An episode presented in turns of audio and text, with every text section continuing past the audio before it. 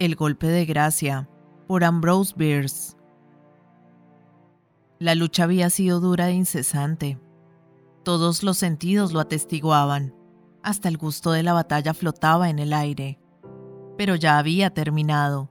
Solo quedaba auxiliar a los heridos y enterrar a los muertos. Limpiar un poco, como decía el humorista del pelotón de sepultureros. Era bastante lo que había que limpiar hasta donde abarcaba la vista dentro del bosque, entre los árboles descuajados, veíanse restos de hombres y caballos, entre los que se movían los camilleros recogiendo y transportando a los pocos que daban señales de vida. La mayor parte de los heridos habían muerto desangrados, cuando hasta el derecho de atenderlos se hallaba en disputa. Los heridos tenían que esperar, reglamentaban las ordenanzas del ejército. La mejor manera de cuidarlos es ganar la batalla, Debe admitirse que la victoria es una indudable ventaja para un hombre que necesita atención médica, pero muchos no viven para sacarle partido. Los muertos eran puestos en hilera, en grupos de 15 o 20, mientras se cavaban las fosas que habían de recibirlos. A algunos, que estaban demasiado lejos, se les enterraba donde habían caído. Nadie se esforzaba demasiado por identificarlos, aunque la mayoría de los casos los pelotones de enterradores que espigaban en el mismo terreno que contribuyeran a cegar anotaban los nombres de los muertos victoriosos. A las bajas enemigas ya era bastante que las contaran. Aunque esto tenía su compensación, porque a muchos los contaban varias veces. De ahí que el total que apareciera en el comunicado del comandante vencedor denotaba más bien una esperanza que un resultado. A corta distancia, el sitio donde uno de los pelotones de enterradores había establecido su vivac de la muerte, un oficial de los federales se apoyaba contra un árbol. Desde los pies hasta el cuello, su actitud era de fatiga en reposo. Pero la cabeza movíase inquieta de un lado a otro. Su mente, al parecer, no descansaba. Quizá no sabía en qué dirección marcharse. Lo más probable era que no permaneciese allí mucho tiempo, porque ya los rayos oblicuos del sol poniente marchaban de rojo los claros del bosque y los soldados exhaustos abandonaban su tarea. Era difícil que pernoctara entre los muertos. Después de la batalla, nueve hombres de cada diez le preguntaban a uno el paradero de alguna sección del ejército, como si alguien lo supiera. Indudablemente, este oficial estaba extraviado. Tras descansar un instante, marcharía en pos de los pelotones de sepultureros. Cuando todos se fueron, empezó a caminar a través del bosque, en dirección al rojo poniente, cuya luz le manchaba la cara con reflejos sanguíneos. El aire de confianza con que ahora avanzaba sugería que estaba en terreno familiar. Había logrado orientarse. Marchaba sin mirar los muertos que yacían a derecha e izquierda, Tampoco le detenía la sorda queja de algún infeliz, olvidado por los grupos de rescate, que pasaría mala noche bajo las estrellas, sin más compañía que la sed. El oficial nada podía hacer, no era médico, no tenía agua. Al extremo de una angosta quebrada, una simple depresión del terreno, yacía un pequeño grupo de cadáveres. Los vio. Apartóse de pronto del camino que seguía y caminó rápido hacia ellos. Escrutándolos al pasar, se detuvo al fin ante uno que estaba a corta distancia de los demás, cerca de un matorral de arbustos. Lo miró atentamente. Parecía moverse. Se agachó y le puso la mano en la cara. El cuerpo gritó. El oficial era el capitán Downing Madwell, de un regimiento de infantería de Massachusetts, soldado inteligente y audaz, amén de hombre honorable. En el regimiento había dos hermanos de apellido Halcrow, Caffal y Creed Halcrow. Caffal Halcrow era sargento de la compañía del capitán Madwell. Y esos dos hombres, el sargento y el capitán, eran íntimos amigos. Dentro de lo que permitía la diferencia de graduación, la disparidad de obligaciones y los requisitos de la disciplina militar, estaban siempre juntos. En realidad, se habían criado juntos, y una costumbre del corazón no se desarraiga fácilmente. Cafal Halcrow nada tenía de marcial en su carácter ni en sus gustos, pero la idea de separarse de su amigo le resultaba desagradable. y por eso se alistó en la compañía de la que Madwell era entonces teniente. Ambos habían ascendido dos grados, pero entre el suboficial más alto y el oficial más subalterno, el abismo social es ancho y profundo.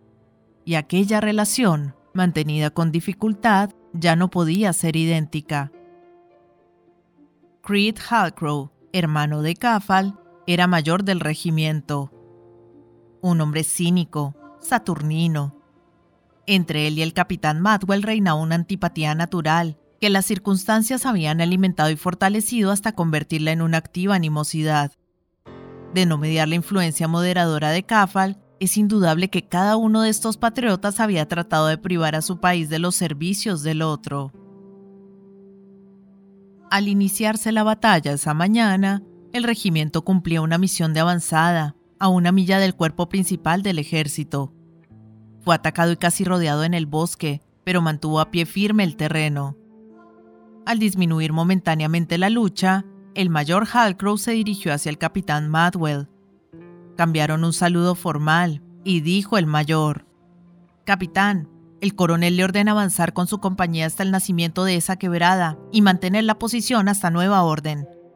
No necesito subrayarle el carácter peligroso de la maniobra, pero si usted lo desea, imagino que puede entregar el mando a su primer teniente. No se me ordenó, sin embargo, autorizar esa sustitución. Es simplemente una sugerencia personal y extraoficial. A ese atroz insulto, replicó fríamente el capitán Madwell. Señor, le invito a participar de la maniobra. Un oficial montado sería un blanco perfecto, y siempre he sostenido la opinión de que usted valdría más si estuviera muerto. Ya en 1862 se cultivaba en los círculos militares el arte de la réplica. Media hora más tarde, la compañía del capitán Matwell fue desalojada de su posición, con pérdidas equivalentes a un tercio de sus efectivos. Entre los muertos estaba el sargento Halcrow. Poco después el regimiento debió replegarse a las líneas principales, y al terminar la lucha se encontraba a varias millas de distancia. El capitán estaba ahora de pie junto al amigo y subordinado. El sargento Halcrow se hallaba mortalmente herido. El desgarrado uniforme dejaba ver el abdomen. Algunos de los botones de la casaca habían sido arrancados y estaban dispersos por el suelo, con otros fragmentos de su ropa.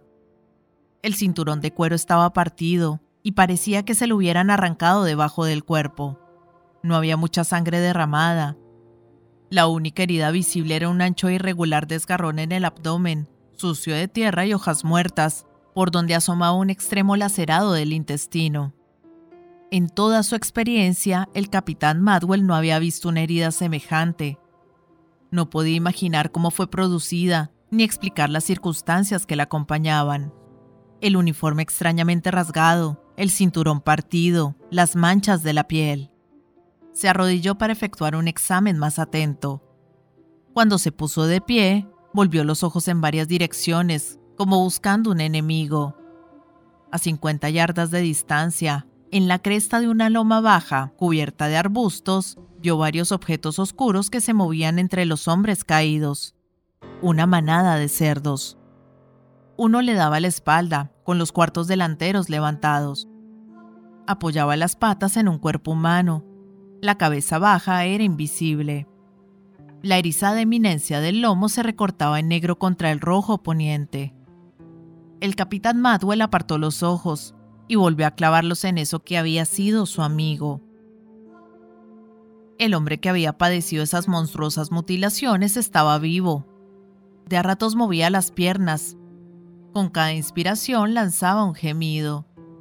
Miraba azorado la cara del amigo, y si éste lo tocaba, soltaba un grito. En su feroz agonía había arañado el suelo en el que se encontraba tendido, sus manos crispadas estaban llenas de tierra, hojas y palitos. No conseguía articular una palabra. Era imposible saber si sentía algo que no fuera dolor. La expresión de su rostro era un ruego. En sus ojos parecía reflejarse una plegaria. ¿Qué pedía? Imposible equivocar el significado de esa mirada. El capitán la había visto con demasiada frecuencia en los ojos de aquellos cuyos labios aún podían suplicar la muerte.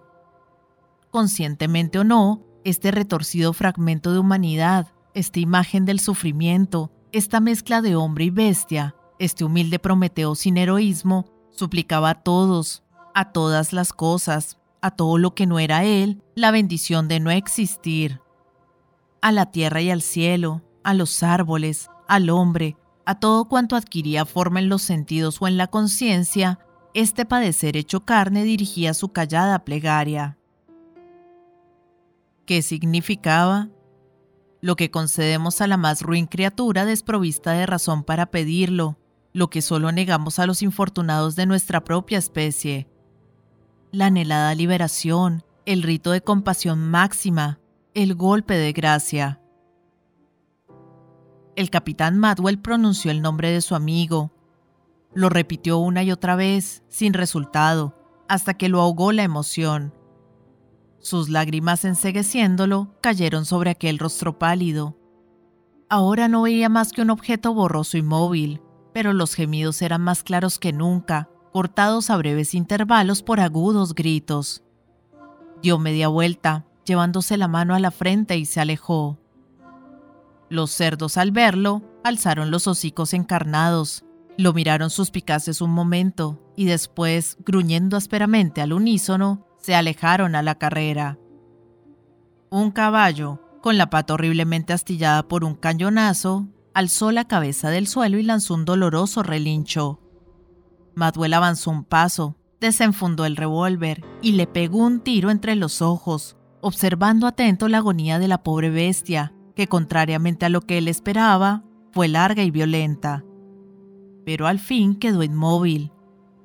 Los tensos músculos de los belfos, que habían desnudado los dientes en una mueca atroz, parecieron aflojarse.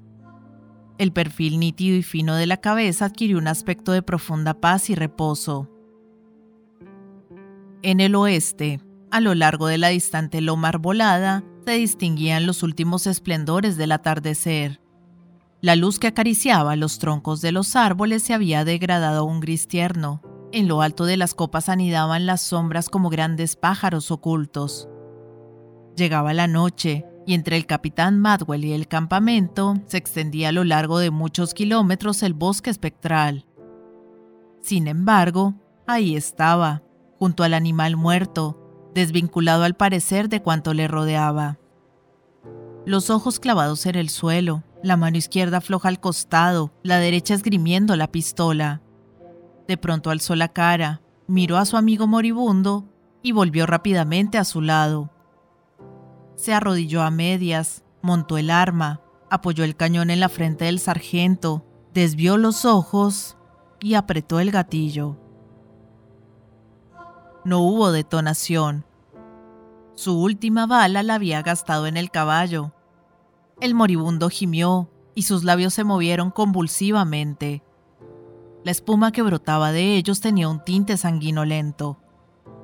El capitán Madwell se puso en pie y desenvainó la espada. Pasó los dedos de la mano izquierda a lo largo del filo desde la empuñadura hasta la punta.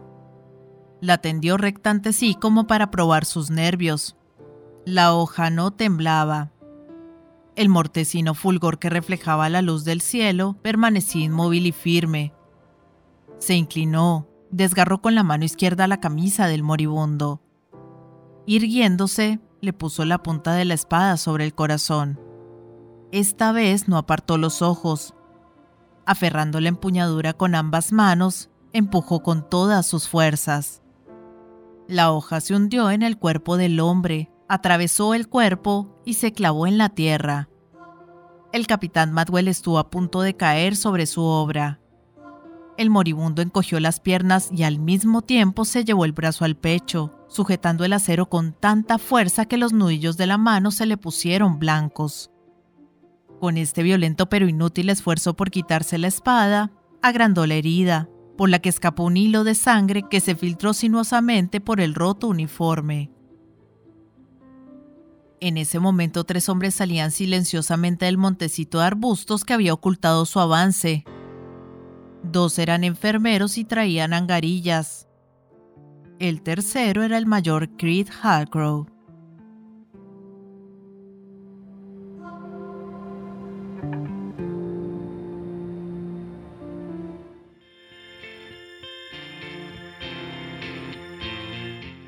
Hola gente, ¿cómo están? Mi nombre es Carolina, yo soy la voz de audiolibros Leyendo Juntos. Este es un hermoso proyecto que pretende poner un poco de buena vibra y felicidad allá afuera, acompañando a las personas en su cotidiano con diferentes tipos de lectura, desde aventura, suspenso, terror, cuentos para niños, autoayuda, meditaciones, en fin, lo que se les ocurra. Espero que hayan disfrutado del audio. Para mí es todo un honor que compartan su precioso tiempo conmigo. Y ya saben, abajo del audio siempre está la famosa y mágica cajita de descripción donde pueden encontrar cosas tan fascinantes como mis redes sociales. Si quieren comunicarse conmigo, si quieren dejarme un mensaje, si quieren preguntarme algo, sugerirme algo o si no les gustó y simplemente quieren quejarse, siéntanse libres de ir y expresarme todo lo que crean necesario. Pero si realmente les gustó el audio y me quieren apoyar, pueden pasarse por YouTube y seguirme y darle un me gusta a todo lo que disfruten. Ya si les caí súper bien, pueden dar una vueltica por Patreon, donde me pueden ayudar como las personas de apoyo y las personas incondicionales que por el valor de uno o dos cafecitos al mes me están apoyando un montón y me ayudan a seguir adelante. Y si vives en Argentina, te dejo los vínculos de Mercado Pago y de Cafecito. Por ahí también me puedes ayudar, si quieres. Quiero agradecerles el haber llegado hasta este momento del audio y espero que nos veamos pronto para pasar el rato leyendo juntos. Muchas gracias. Chao.